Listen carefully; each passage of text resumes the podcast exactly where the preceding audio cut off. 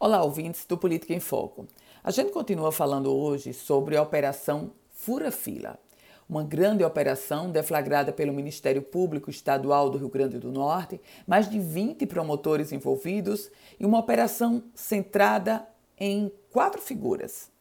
A figura do vereador da cidade de Parnamirim, Diogo Rodrigues, do PSD, a companheira dele, Moniquele, a figura de Bruno Rocha, um empresário que gerenciava o sistema do, o, a rede do Sistema Único de Saúde, e ainda o deputado estadual Souza Neto.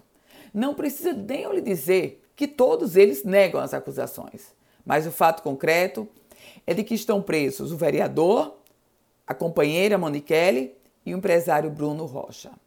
Nesse contexto, é importante lembrarmos, ressaltarmos Algumas pessoas já estão acreditando que a operação do Ministério Público encerra a investigação. Muito pelo contrário.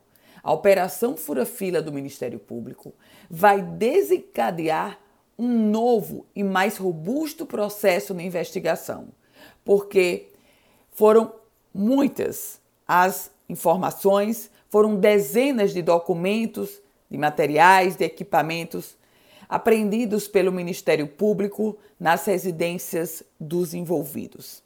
Nesse contexto, ninguém se surpreenda se a Operação Fura-Fila, que aliás também foi deflagrada com o afastamento de quatro secretários municipais. Ninguém se surpreenda se, nesse contexto, a Operação Fura-Fila desencadear várias outras etapas.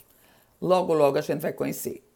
Eu volto com outras informações aqui no Política em Foco com Ana Ruth Dantas.